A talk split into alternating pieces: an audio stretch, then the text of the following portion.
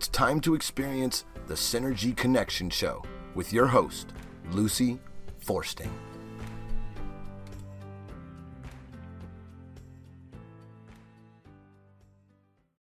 Good morning, everyone. Welcome to the Synergy Connection Show, where we do our best to connect the dots between our physical, emotional, spiritual, and intellectual facets of who we are as human beings. And my goodness, the last couple of years, and it's not uh, stopping yet, we have been faced with nothing but challenges. And it's how we're reacting to those challenges that are making up our lives at this moment. Um, I do encourage you to go to my website, www.synergyconnectionradio.com. And when you get there, you're going to see a link into Boomers. And Boomers is a nutritional company. I believe it to be a world class company myself. I have used their products for five years now, and they are a sponsor of this show. But when I talk about the physical well being of who we are, if you don't have that physical component in tip top shape, then it's going to be very difficult for you to do the other three the emotional, the intellectual, and the spiritual. Um, we have to be healthy. And we've learned that over the last two plus years. And we're still kind of in the throes of COVID and all of the different variants, and whether or not people have maintained their health you know, or not. Um, some of that is because they don't know their inflammation level. And you can find that out by doing a C reactive protein test. It's a simple blood test. And you want the number to be below one. And I will tell you, I just had my physical, and mine is a 0.1. So I don't have any inflammation running around in my body. And that's where disease comes from, is if you have higher inflammation rates, your body's compromised and you're going to end up getting sick with something. The other number that I encourage people to know is their D3. That is the level of your immune system. And doctors are finally understanding the importance of D3. And so, what you want that number to be is 70 or above. And again, I just came back from my physical, mine is at 100. So, I'm not going to be compromised there um, by coming down with a virus or something else because my immune is is my immune system is functioning very very well so i just encourage you know those two numbers you have to ask for the test um, if you're getting ready to do a physical or you just want to call your doctor and say hey i want to know these two numbers can you do a lab for me so that i can discover what my numbers are uh, that is what i'm encouraging people to do so, uh, if you decide that you um, are interested in trying some of their products, uh, check out their website. They have testimonies, they have blogs, they have their own podcast that talks about different uh, areas of nutrition and the benefits. Um, they have a, it's a very, very interactive site. And um, when you decide that you want to try something, if you put my name, L U C Y, and the discount, uh, there's like a checkout and there's a discount area. If you click on discount and put my name in, they'll give you $5 off of each and every order. So um, that is a good thing. Uh, that's almost the price of a gallon of gas these days. so that's kind of beneficial. All right, I have as a returning guest Doug Warner. And Doug and I, my goodness, we have done I'm thinking maybe nine or 10 shows and four and a half years together now. And it's always such a fun thing for me to do a show with you, Doug. But you're a yoga and meditation teacher, and you're a certified labyrinth facilitator. And you can tell people more about that because I'm sure the majority of listeners have no idea what a labyrinth facilitator is. Uh, you're also a Florida licensed massage therapist. And um, so our topic today is going to be living our stories. So, welcome back to the show. Thank you. Thank you again for having me, Lucy. I really appreciate it. I really enjoyed these these sessions we have together. I hope the folks at home are enjoying everything. I know they're enjoying what you guys are doing. I hope they're enjoying what I'm trying to throw out there. Um, and maybe just to give you, I'm going to say it now, and we'll say it probably later. Mm-hmm. Uh, in order to contact me, just for follow on, I'm going to talk about maybe some things I'm doing, um, some things I have to offer that may be either live or virtual. The best way to, instead of giving you a whole thing about that, if you just contact me at my website, which is Douglas, D O U G L A S, at no breaks, Warner, W A R N E R, healingguidance.com. If there's anything I say today or we talk about that you want a loose, you know, you want clarity on, Doug, what are you doing next? Or da, da, da, da, can we talk further? That's the one, that's one stop shopping. I'm not going to tell you about all the other stuff I'm doing. I do workshops. I do two workshops at least a month. I do retreats, virtual and live. I've actually, my projection because of COVID, we had, I've been doing all my retreats uh, virtually, but 2023, I'm in the process now of, of scheduling, planning a, a in-person retreat here in the Tampa Bay area.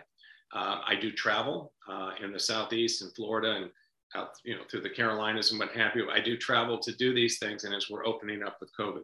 So that being said, Douglas at WarnerHealingGuidance.com, one-stop shopping. Well, I can discuss this with you guys later. I don't want to cut into more of our time. So. So we're going to be talking about these stories that um, we live, basically. Um, and I'm thinking in in part uh, some people refer to this as uh, the narratives that we tell ourselves. And I think the stories maybe is a better terminology, quite honestly, because we begin living this story, you know, as an infant, and it doesn't stop until we die. Right. Exactly. Exactly. And, and it's interesting you mentioned that that you, you, you felt that narrative and story might be story might be a little better. I have had that feedback from people when I've taught things and people go, you know, certain words don't. Uh, I, the, for instance, I've used the word paradigm before, mm-hmm. it goes to our narrative, and I've used narrative before. And the feedback I've gotten from folks is it was a really much more gentle exploration when you use the word story. I think so, that's true. Yeah, I think that's very true. And okay. we read stories to our children, you know, the moment they're able to kind of sit up um, and sit beside us, we start reading little picture books. And so kids grow up understanding the word story. Absolutely. And I'm going to just give you, I'm going to throw a few stories in here. Okay. okay. It obviously makes sense to do that, right? Mm-hmm. So just my background, you, you, you, mentioned it. One of the things I got involved in, and I've been in, I'm a history major in college um, and graduate school. Um, hit stories. Story history is is a series of stories. Mm-hmm. If you really look at it like that, it's if you really look at it, it should be a, a series of stories. Right. And um, my question would be then, uh, what I the question I ask is, why are we so enamored with stories? Why is I mean, think about stories guide our lives. You said like little children. Mm-hmm. We, we start reading to our children. You're an author. You've written a children's book, at least one. Yes. Um, and we're telling stories. And, and here's why I would, I would ask the group here just to think for yourselves. Why do you resonate with stories? Why? Why is it that I can, someone can communicate an idea, a concept, an opinion, or whatever it is to you with a story much more effectively than some sort of, you know, report because as human beings, we're hardwired storytellers. This is how we learn. Well, this is how also um, history was transmitted, you know, back in biblical times is you went from one little community to the next telling the story. The problem, of course, back then and even today, to some degree, is who's telling the story because it's through their eyes, through their perception of what that was all about. But the Bible is nothing more than a whole bunch of stories put into one book. And that's why the Old Testament and the New Testament have slightly different colors, if you will, um, because of the person telling the story. And this is the beauty of it, because we have a false perception that there's an objective story. Mm-hmm. I used to tell my kids as they're growing up, I have adult children, and I said, if you've seen it on TV, don't assume it's true, even if it's news. Right, right. Because everyone is putting their spin on the story. Right. So this is an awareness we have to understand. So we, but stories, and I'm thinking the more personal experience. And as a history, man, yeah, we, we take the stories, we sift them out, and we said, is there a thread of truth in here mm-hmm. somewhere? Mm-hmm. You know, can we weed out opinion? But when we're using a storytelling or story concept with our own personal exploration, all of that opinion and all of that subjectivity becomes very relevant. Right. Because I mean, your belief system is your belief system. So if you grow up, yeah, and and if you believe one thing and you're reading the story, you know, you're going to see it through those eyes. And then, you know, if if you're, you know, coming from a different, maybe religious or political uh, viewpoint, you're going to see that story through a different set of eyes. Exactly.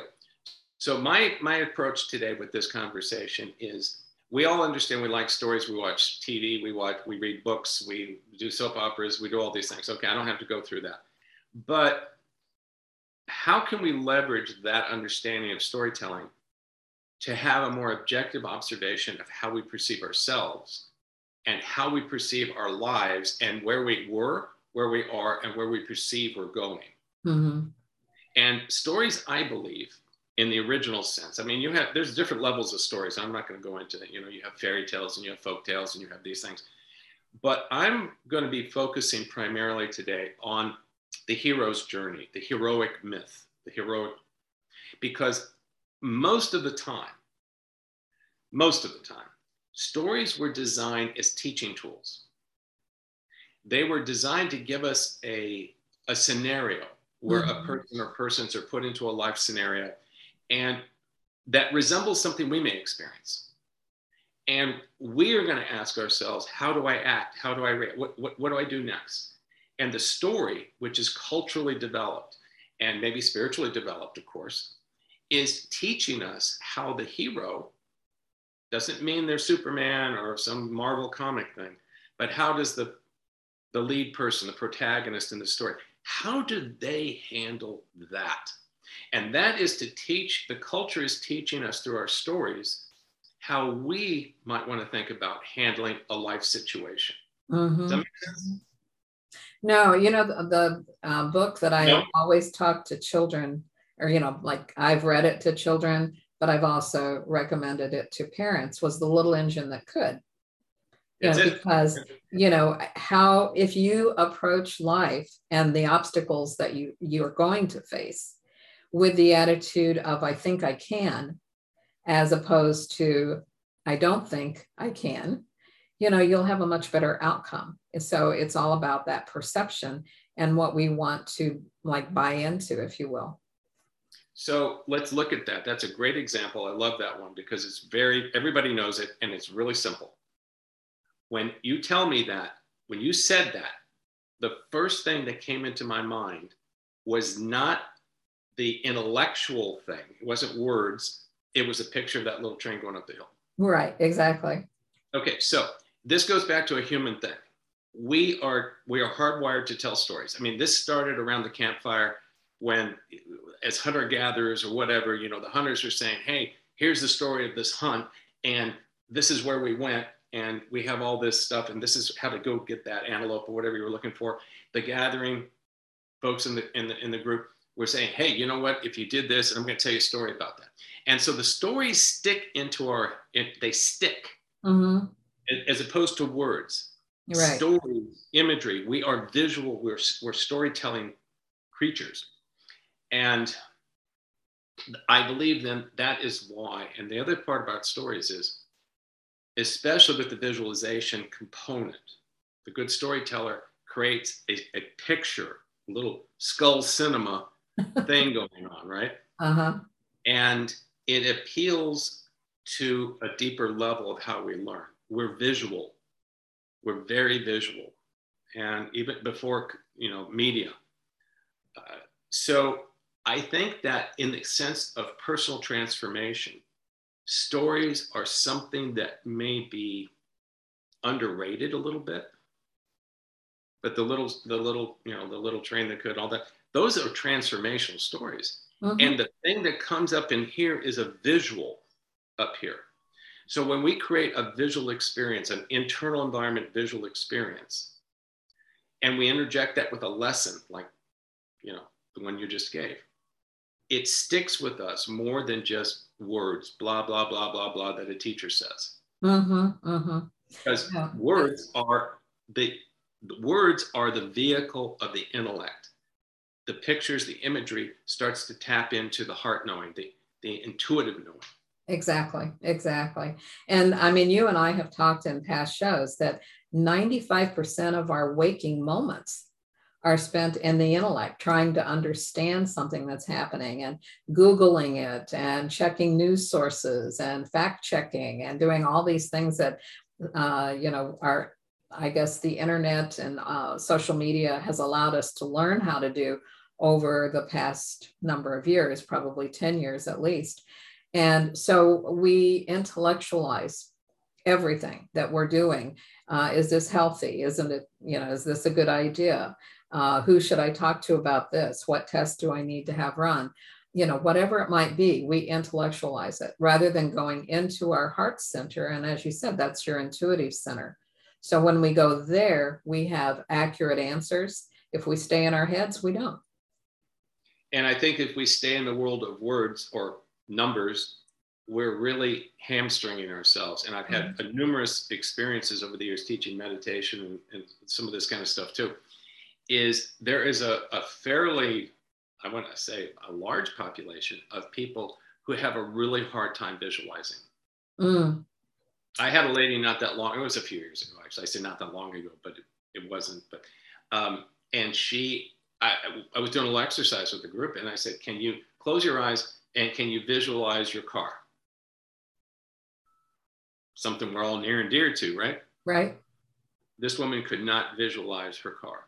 Really? I said, so what co- color is your car? Well, I know it's red. I say, can you close your eyes and see your red car? No. And so I thought this maybe this was an anomaly. As it turned out, she was an accountant. Now I'm not going to say anything about accountants. This is not being de- this is no derogative, uh, good or bad, but someone who has been trained to focus in one way with the mind, maybe allowed another part of our person, our, you know, recollective being to atrophy. Now, over wow. time, yeah. with meditative processes and working with visualizations and stuff, she came a long way because it's there. It just atrophied. It was a muscle that atrophied. She'd been working so much up here in the head that she had lost some of these other faculties, or I should say, they just they got weak. Mm-hmm. She was able to reclaim them and storytelling is a great way to reframe and rejuvenize your ability to meta, uh, to uh, visualize. I'm going to tell you, my, I mean, I've always been in, involved with stories, but when I um, got out of the military, I, I taught school. I taught fifth grade and I taught middle school, and I was a language arts teacher. And we ended up one of the, the curriculum things. Was a fifth grader. One of the curriculum things was stories. Um, you know, you have a okay, here's your component for literature. And then part of the things we had to talk about different kinds of stories, you know, myths, folk tales, et cetera, et cetera, et cetera. Well, I had a component of the kids in my class that were just, wow, it connected with them. And it wasn't the kids who were the jocks, it wasn't the, the, the best students, it wasn't the, but there was a there was a definitive population, strong population in the classroom that said, we love this is like great. And I said to him, I said, why do you like this? So you guys got television, you got movies, and back then you had DVDs and you you got all this other stuff, the computer. I said, why are you so interested in stories? And the unanimous answer was because we can make the pictures up in our own head. Ah, yeah. Somebody wasn't feeding us the image. Right. Do you remember as a little boy? Because I didn't do this, but my brothers did and they had uh, army you know like a little cavalry sets and army rangers and things like that. And they would take in their bedroom um, because they had the same bedroom together they would take their blankets and pillows and they would make mountains and um, all kinds of stuff and position all of these little characters. And they would play for hours. And so they were creating it. And i do think we've lost that with everything that is you know available to you either through your phone or through the internet or or through streaming services like Disney Plus, I think we've lost that component of being able to create on our own. I, I, I agree. I agree totally. And yes, I was that kid. Um, I grew up, listen, my dad was in the Marines in World War II. I grew up on hearing war stories about his dad, and we, there's, a, there's a little family history of uh-huh. people in war. Anyway, stories were a big part of my formation. And yeah, I did play with the toy soldiers, and we did create all those things. And I think that most people do. And the power of the story then becomes what you're saying. Inevitably, we are looking to put ourselves in the story. We want to see where do we fit into that story. Mm-hmm. And the stories that re- that resonate with more people. Now, I think this is why bestsellers pop up. I think from the beginning of time, why what stories grabbed people by the collar and and resonated with them? It, the stories that resonated with what they were experiencing or had experienced in their lives. Mm-hmm. And they're looking in the story not just to see themselves, but to have hope. Well, I think that's why all the Harry Potter books became so incredibly popular is Harry was the hero and he was coming through it even though he was up against challenge after challenge, he could figure it out. Okay. So this is going to drive us right to how these things work and why I've chosen there's because there's a lot of story motifs. If you're a you know, uh, my uncle was an author, and you know, allegedly there's only seven real plots in books. There's seven plot themes, you know, mm-hmm. and then mm-hmm. everything's an extrapolation. But um, I believe there's there's a number of story plots, but the one I think that is the one that wins in Hollywood, in literature, and in developing and moving our you know our personal journeys through is the mm-hmm. hero story.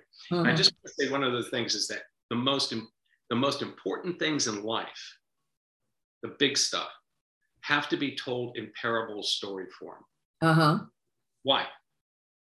Because the intellectual stuff, I can discuss a math topic with you that's not in story form. Uh huh. But we're, we're having to discuss love or compassion or purpose and all these other things. Words fall short. And this is why all the spiritual teachers that I'm aware of historically, ha- including the Bible, okay, they have used stories and parables to communicate these things because then people can put themselves into the story and go, I got it. I see what you're talking about. Right. It, because stories were sharing an approximation of an experience. Maybe you've never been on a roller coaster.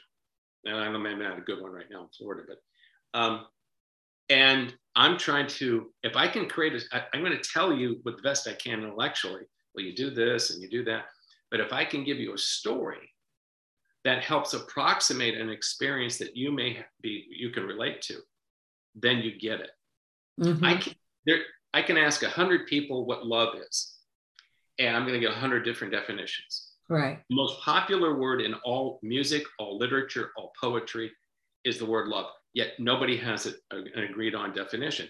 But if I tell you a story that tweaks you at a level where it's like, that's my experience. Yeah, I get what you're saying now because I put myself in the experience of the story. I'm going to tell just, I like this little story just because I like it. Um, and it's an anecdote, actually. It's not even a made up story. There, a second grade class teacher has got all the, t- the kids uh, drawing a picture. And it was how teachers used to do, right? You know, busy time. Hey, take out a piece of paper, take out a pencil and crayons and draw something while the teacher tries to figure out what they're going to do next. And she's walking around the room and second graders, right? And there's a little girl there at the desk and she's drawing something. And the teacher says, honey, what, what are you drawing? And she and the, the kid said, well, I'm drawing a picture of God. And the teacher laughed, honey, nobody knows what God looks like. And the kid said, Give me a couple minutes and you will. Wow. Wow. Okay. That's very cool. I thought that was a cool story. It is. It, wasn't be- it was because it was a story. Uh huh. I mean, did that just communicate to you something? Absolutely. That saying something, you know, oh, and then there was a teacher, and then they had this discussion. About, no, I just, boom, wow, blow the top off your head. Hmm, story communicated. I'll have uh-huh. a couple others later. All right. So approximation of an experience. So what I want to kind of th- talk about is um, we're looking at stories. Why do we enamored with them? we're looking to find ourselves in the story. Who do I resonate in this story? Who do I resonate with? Oh, it may not be this person, maybe, maybe that person, etc. Um, it's another way to be an objective observer. So, one of the things we have to be really careful of when we start to use stories this way is sometimes to read a story. Let me ask you this How many, what are your favorite stories? I, I don't need an answer, but if you want to share, what are the favorite books? What are your favorite stories? What are your favorite movies? And why? I suspect that for many people, I know for me, I'm going to talk about me personally. I, my favorite stories, my favorite shows, my favorite movies, my favorite television programs, where, where was I was able to identify with the hero. I wanted to be that person. That person, how they were acting in the story resonated with what I was looking for. That's how I, that's, that's what got me. I didn't resonate with the, the villain. And if you do, you do. I mean, that's not judging here, but who did I resonate with? Mm-hmm. I'm, I'm thinking, you know, for myself at the moment, you know, the different books I've always recommended to parents, uh, the ones that I've really enjoyed to read or the movies I've enjoyed watching. I don't know that I always identify personally with the hero, but I identify with the message. So for me, personally, it's always the bigger message of, of what was the story or movie about. And somehow, uh, you know, I I see that. I see that as maybe the message that I give people as well. We're going to take a quick pause, Doug, and we'll be right back. Um, we're going to have a message from uh, one of the sponsors. And uh, so join us back here in just a couple of seconds. Are you feeling stressed and anxious about life? Have elevated blood pressure? Experiencing weight gain? Having problems with your immune system? Getting healthy and staying healthy is more important than ever, and it has never been easier when you have fundamental nutrition from Boomer products. Restore the youth and vitality you are used to in just minutes a day. Check out our website at www.boomerboost.com to see thousands of reviews from customers just like you who are benefiting from Boomer products. While you're there, check out our podcasts, blogs, and videos and get caught up on the latest health news and information. Use promo code LUCY at checkout. That's L U C Y to save $5 on your order. Stop existing and start living today with Boomer products. Welcome back to the Synergy Connection Show. And I have as my guest Doug Warner. And Doug and I are talking about living our stories. And uh, right before the break, uh, we were talking about, you know, how you identify with a particular uh, story that you're reading or that you love or that movie that you love. Uh, there's a couple of series, like one of the ones that I absolutely, I've watched it multiple times and again, I love the message, um, was Anne with an E. Uh, and it's about Anne of Green Gables. But maybe I do identify with her in that story. Uh, and it was on for three seasons as uh, Netflix, I believe, uh, or it might have been, you know, a public broadcasting kind of show. But I, you know, absolutely adore the characters and adore that particular show. Uh, there's been a recent one uh, called All Creatures Great and Small, and it's based on James Herriot's books uh, of about a veterinarian right after uh, World War II. So um, I think that, you know, people gravitate toward those kind of stories that um, maybe speak to their heart uh, and not to their intellect. I think so, and I, I and I again I I I'm going to focus with our time frame here on the story motif that I think is the most um, healing for the average person. And I'm going to go back to what I was saying a little bit earlier: is how can we leverage stories, not just um, reading or watching stories and that we've talked about. We're, that was kind of talking about why do we like them? Why are we still storytelling? There's very little difference between sitting around the campfire 10,000 years ago and telling a story uh-huh. and sitting around the TV and watching Marvel comics. Right. Okay. There's really not, it's a technological difference. It's not a human developmental difference. Uh-huh.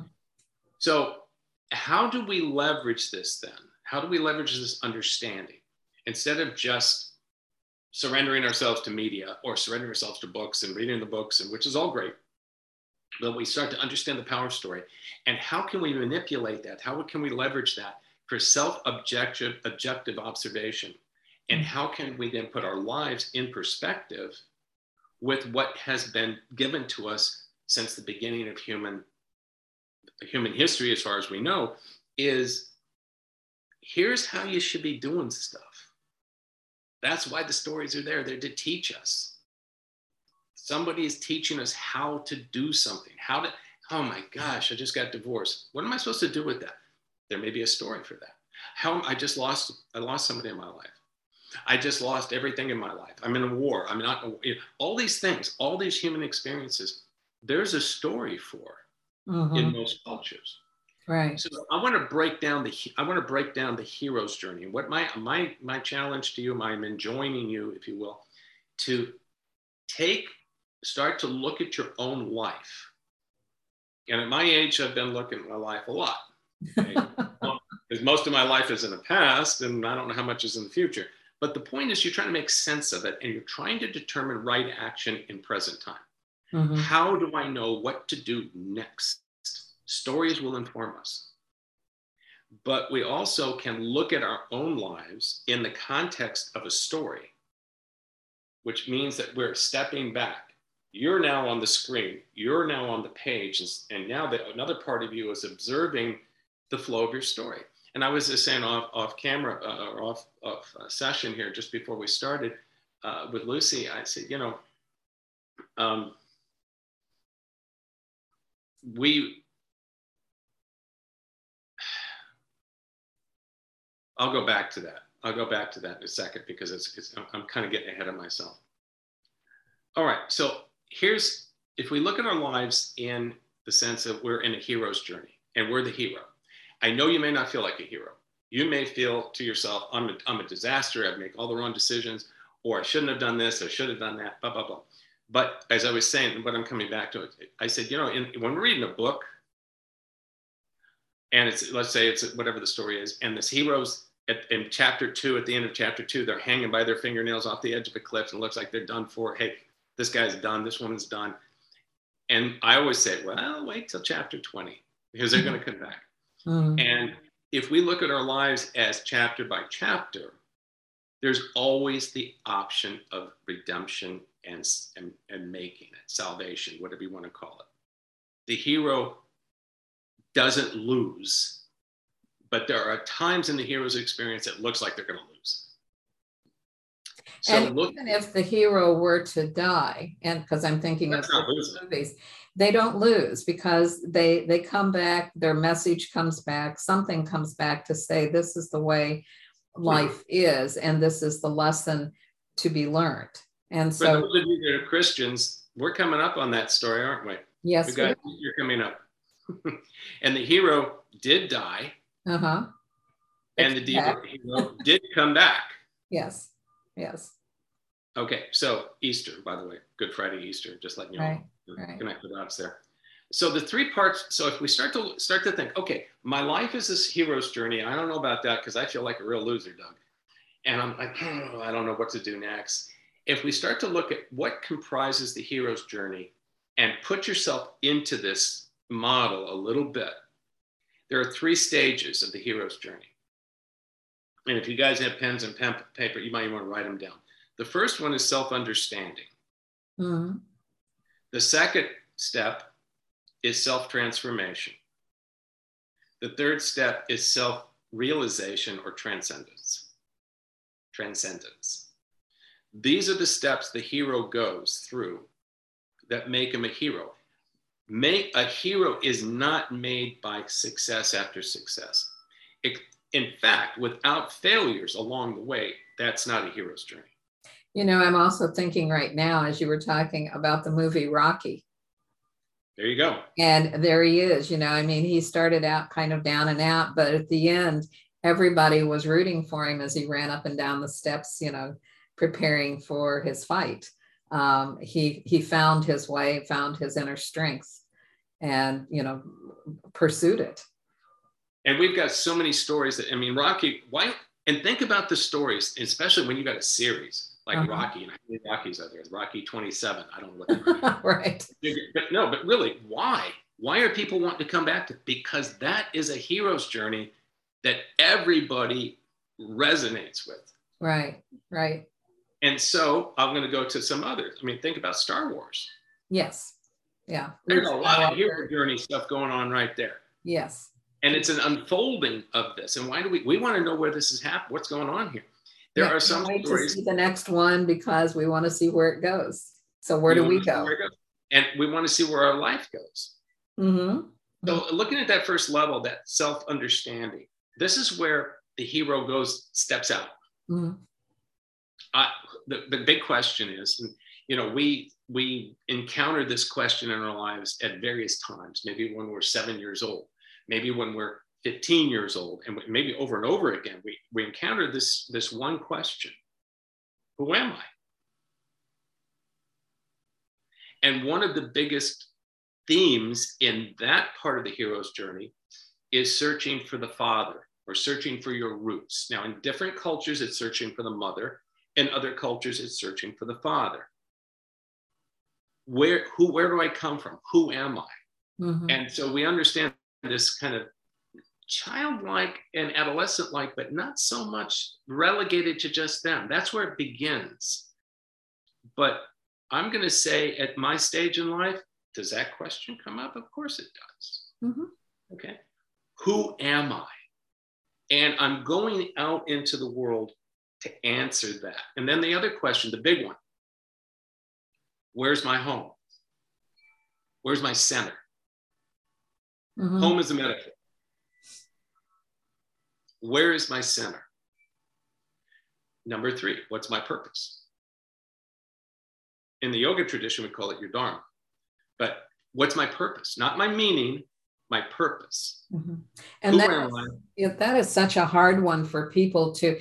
I'm, you know, as a therapist, I'm working with several individuals right now that are trying to figure out, and they're in the middle of their life, what is my purpose? You know, it wasn't just to be a mom or a dad, it wasn't just to be a co-worker or own a company or anything else.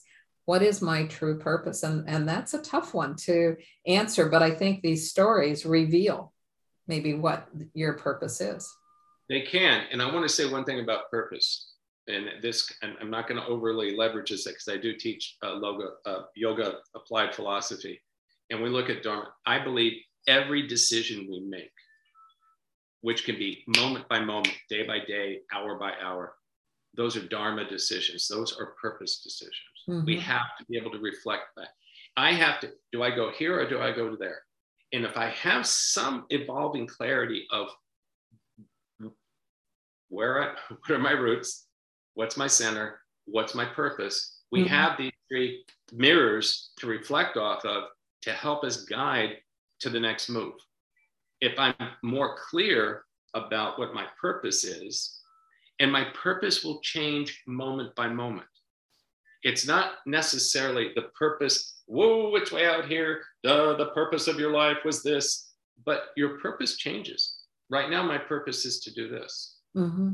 Now, things have changed. I can shift because I have a different ability, a different range of motion with my perception to say my purpose ultimately is, you know, being centered, being, you know, these things.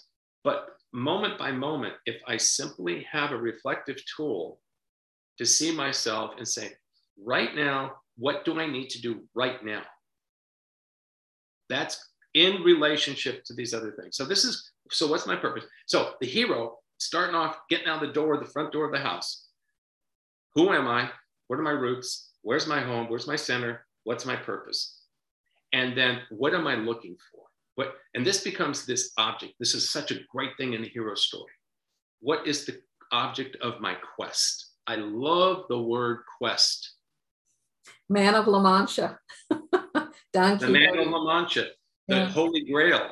Yes. Everything, the whole Knights of the Round Table, everybody was on a quest. And what were they looking for? It was not an external journey, it was an internal journey. Internal. Mm-hmm. Okay. What's the treasure? All of them are looking for this treasure, right?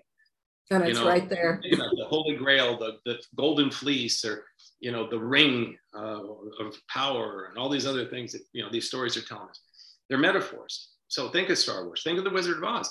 Wizard of Oz. Dorothy lands in this place, right? And she's on now a hero's journey. Mm-hmm. She's got to follow a path. Path has kind of been dictated for. If you just follow this path, you're going to get to where you're going. Mm-hmm. So she's searching for what? A way to uh, get home. She's looking for her center. Where's yeah. my home? Where's your home? And and as these other things evolve, she starts to what? She collects people or, or creatures or whatever you want to call them. You've got a tin man and a lion and a scarecrow, and you get all these things and these other traveling companions. You're on this journey, and you're not on the journey alone. That is a message of the hero's journey too. It is alone. It's a it's a personal quest, but you also can look around and enjoy those around you because they're on their own quest. Right. And everyone, you know, one person's looking for courage, one person's looking for, you know, intellectual acumen, another person's looking for um, uh, uh, love, you know, compassion, and she's looking to go home. Mm-hmm. But they're all going in the same direction on the same path. Mm-hmm. And what did they learn when they got to the end? There was not well. Was, they had it with right, them all along. The time. Right. So this journey of self-exploration, the hero realizes that what they were looking externally for, they possessed internally. And it's an internal revelation that the treasure is not outside, but it's inside. But we use these stories as a metaphor for that journey. Does that make sense? Oh, absolutely. I mean, sure. A lot of times when I'm talking to individuals that I see, you know, uh, professionally, you know, it's to explain that we are nothing more than vibrational creatures. We are constantly um, vibrating at whatever level whether it's a negative or a positive level which then in turn you know feeds what's happening to us so if we can quiet our minds enough to be centered and listen to you know what is happening externally to us then we can react differently internally. Absolutely. So the first level of looking at your life looking at yourself is that idea of self-understanding. And many of us we that's not relegated to being a kid or an adolescent. We're all at different we're, we're floating between these these levels it mm-hmm. isn't hierarchical. Right. Something in life can throw us way off base, and we go back to like, I need to regroup and figure out where the hell I'm going, who I am, et cetera, et cetera. You get a divorce at age 50, boom, you have you lose a partner, you lose a friend, you you lose a job. You have to regroup, and you may be starting again with this hero's journey. But the point is, you're starting again with the hero's journey. That understanding will guide you through the process, I believe.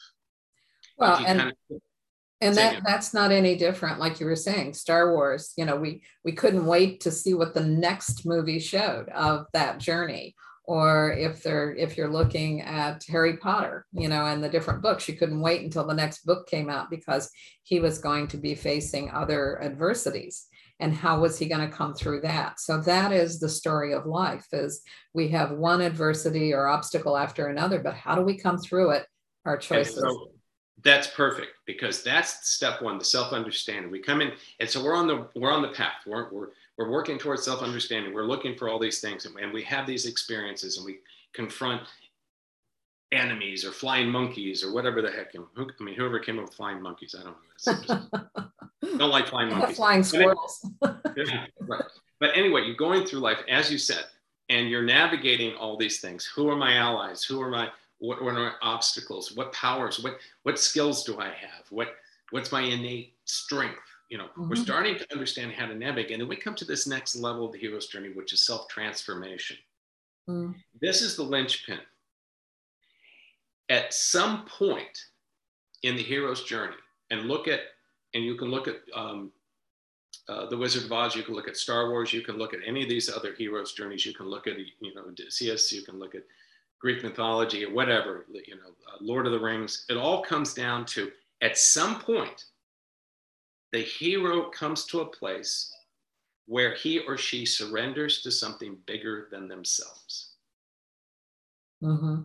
they start to realize this is not about me, or it's not totally about me. And this idea of surrendering to this sense of duality between me and you. Um, Saying the hero's transforming.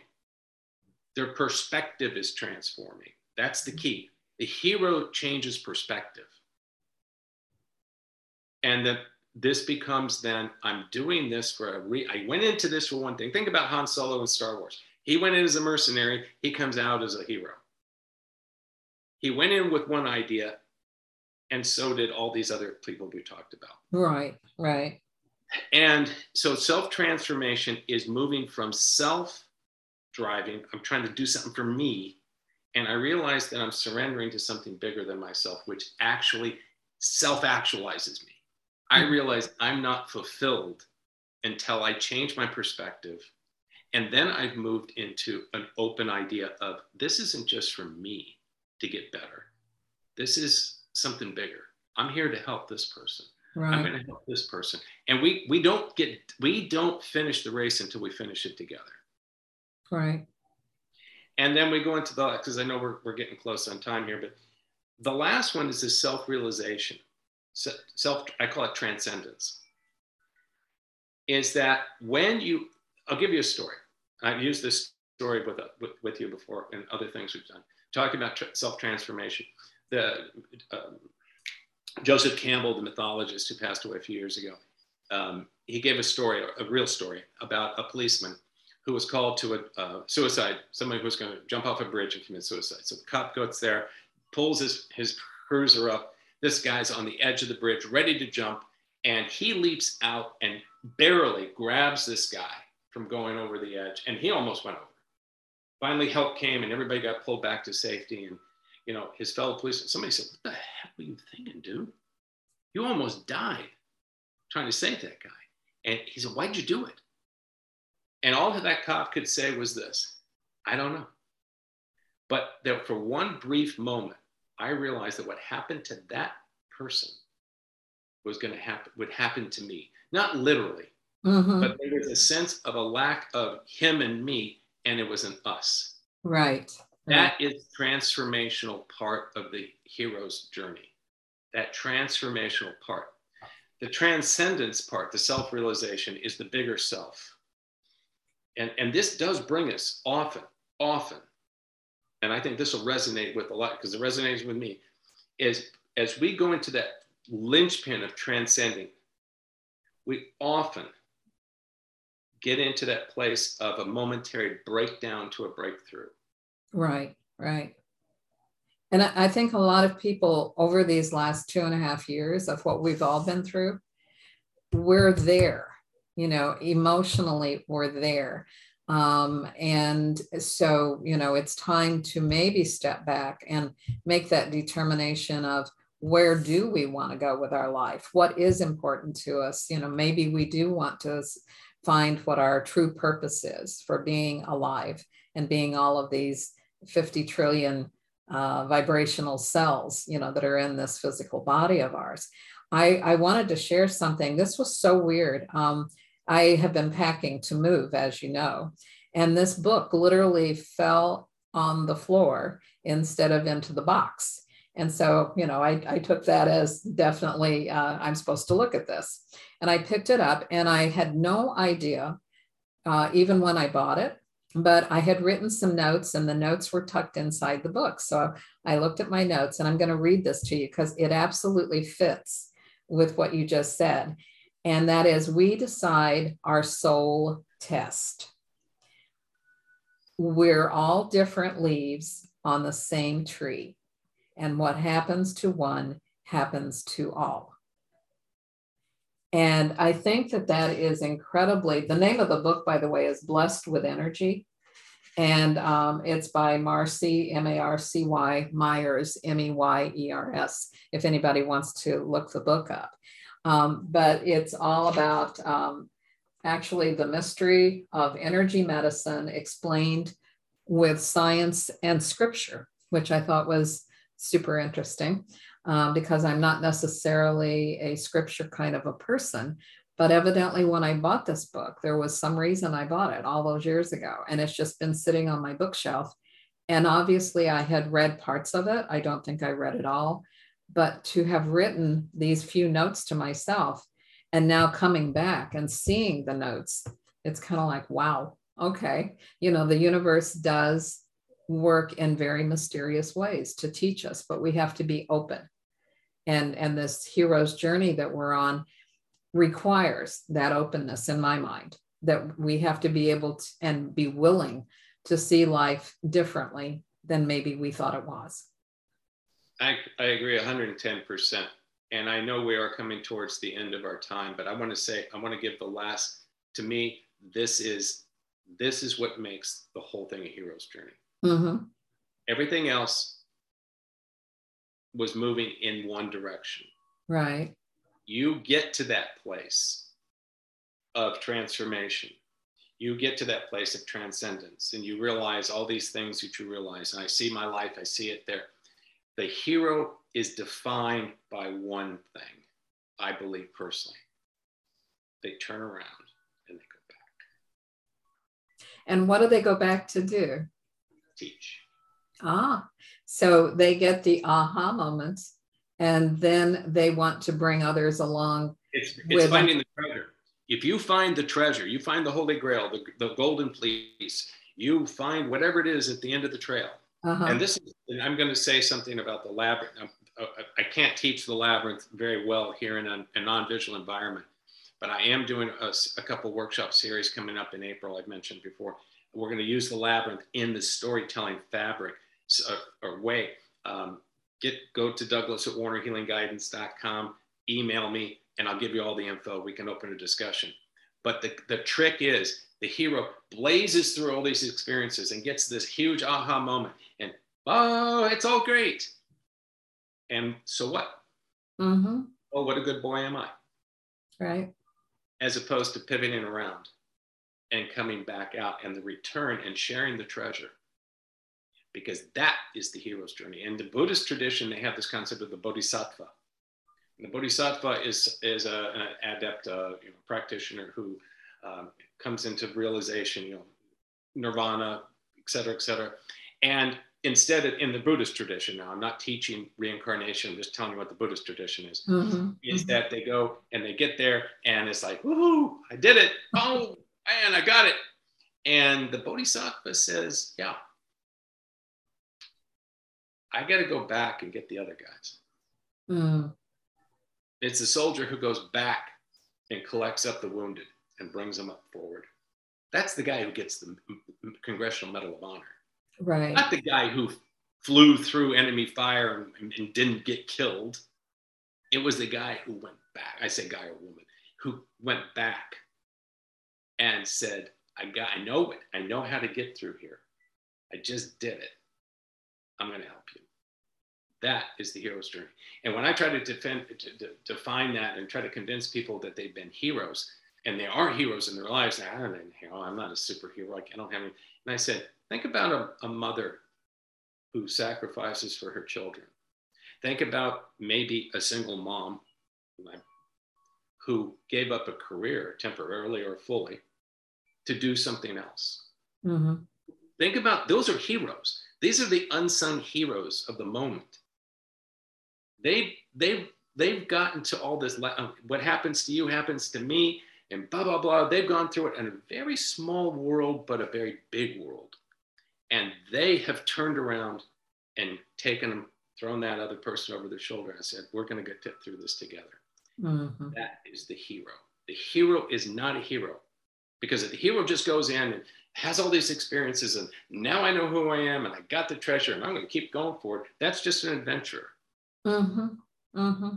That's a pirate. a brave pirate, but it was just a pirate. Right. But the person who says, and that's like the Han Solo guy in Star Wars. Yeah. Uh, yeah, I get it now. Uh, this isn't done until it's done. I can't, I can't let that guy jump off the bridge because if I let him jump off the bridge, I can't live. I don't know why, but I just have this sense of it that not because of guilt, it's just because I understand that there's such a deep connection between everyone else and myself that I have to act that way. And the hero may have to go through lots of stuff in their brain to get there. But if they turn around and they said, I'm going to go back and I'm going to bring others with me. Mm. Now, the knowledge I understand. That is the definition of a hero. And I suspect that if most people in this audience, this audio audience, looks at their lives and either looks back or going forward, looking back, you can redefine yourself in actions and decisions you've made. As you know, I didn't realize that was a heroic moment, but it was kind of was. And going forward, what do I do next? What do I do with this success? What do I do with this movement in this direction? Mm-hmm. How do I leverage it?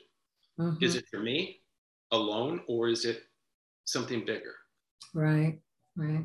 So, anyway, that's well, that's um, what you know. I'm just, I'm also, I'm very, very visual, as you well know, and um, so one of the things, as you were talking, that I, I kept thinking about is this tree of life, that we truly are all part of the tree of life, and we're separate leaves on it, yes, but the well-being of the tree is represented in how healthy the leaves are, right?